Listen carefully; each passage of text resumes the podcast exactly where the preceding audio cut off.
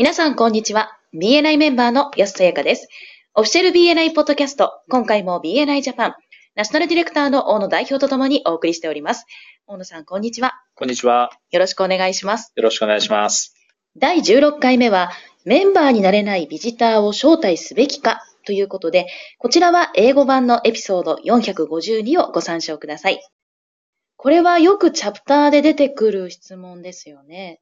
そうですね。今回は Ask Ivan シリーズということで、えーラトビアのメンバーからの質問のようですね。はい。で既存のメンバーとカテゴリーが被るビジターを招待するべきか否かということなんですけども、はい。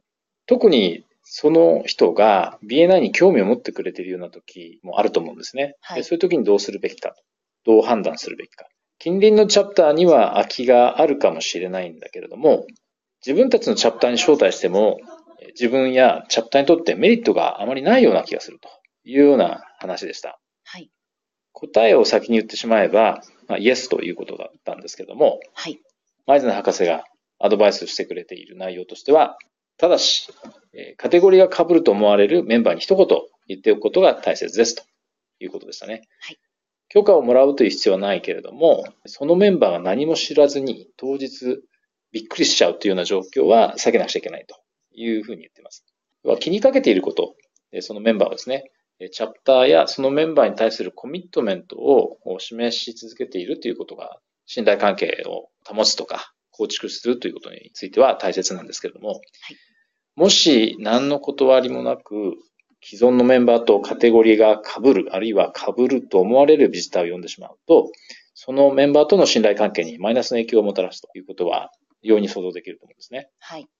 あくまでそうしたビジターに BNI というものを見てもらったり知ってもらうことが目的であることをあらかじめそうしたカテゴリーが被るメンバーに伝えておくということが必要だと思います。そうしたカテゴリーが被ったビジターを呼ぶべき理由の一つとして、人を助けるということがソーシャルキャピタル。これは社会関係資本というふうに訳することができると思うんですけども、そこへの投資になるからということです。人の手助けをすることで、その人との信頼関係をより築きやすくなるということです。はいもう一つの理由は、近隣のチャプターがより強く発展することに協力することで、えー BNI という自分たちのブランド価値を高めることになって、ひいては自分たちのチャプターの魅力を高めることができるからということになります。これ逆に言えばですね、近隣のチャプターがひどい状況であれば、自分たちのチャプターもその煽りを受けてしまうということは想像できると思うんですね。地域においてその BNI の評判が下がってしまって、自分たちのビジターも招待しづらい状況になるということは言えると思います。例えば BNI? あんなひどいところには行きたくないよなんてもしかしたらビジター候補の人に言われてしまうかもしれませんね。うん。近隣のチャプターがしっかりとした素晴らしいチャプターであれば、自分たちの評判も上がると。例えば、こんなことを言ってくれるかもしれません。近くのチャプターに参加して、とても素晴らしいと思ったんですけれども、カテゴリーが空いていなくて入れませんでした。こちらのチャプターでは空いてますでしょうか？なんていう人が増えてくるかもしれません。はい近隣のチャプターの発展に協力して、周りのチャプターが素晴らしいものになれば、自分たちにもその恩恵が返ってくる。まさにチャプター間のギバーズゲインということが言えるでしょうね。はい。もう一つの理由は、これ三つ目ですかね。はい。近隣のチャプターを助ければ、彼らからも助けを得やすくなるということですね。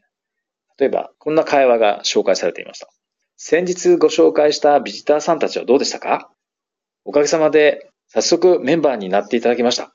それは良かった。ところで、うちのチャプターにフォトグラファーとグラフィックデザイナーがいないんですけれども、そちらのチャプターにはいらっしゃいますか、そんな会話から自分たちのチャプターでカテゴリーが空いているビジターさんを紹介してもらえる可能性が高くなるということでしたね。はいそんな会話の流れで、募集中のカテゴリーのビジターを他のチャプターから紹介してもらうということができるかもしれませんね。はいそして最後、プリシラさんが言っていたカテゴリーが被っているビジターさんを招待すべき理由として紹介されていたのは、ビジターの人がメンバーとして加入できるかできないかに関わらず、その人自身が人脈を持っているということです。チャプターのメンバーが提供する商品とかサービスに興味を持った人を紹介してくれるかもしれませんし、空いているカテゴリーの人を紹介してくれるかもしれませんよね。そうですね。ところで、やすさんは似たようなご経験はありますか？はい。以前のお話ではあるんですけれども、はい。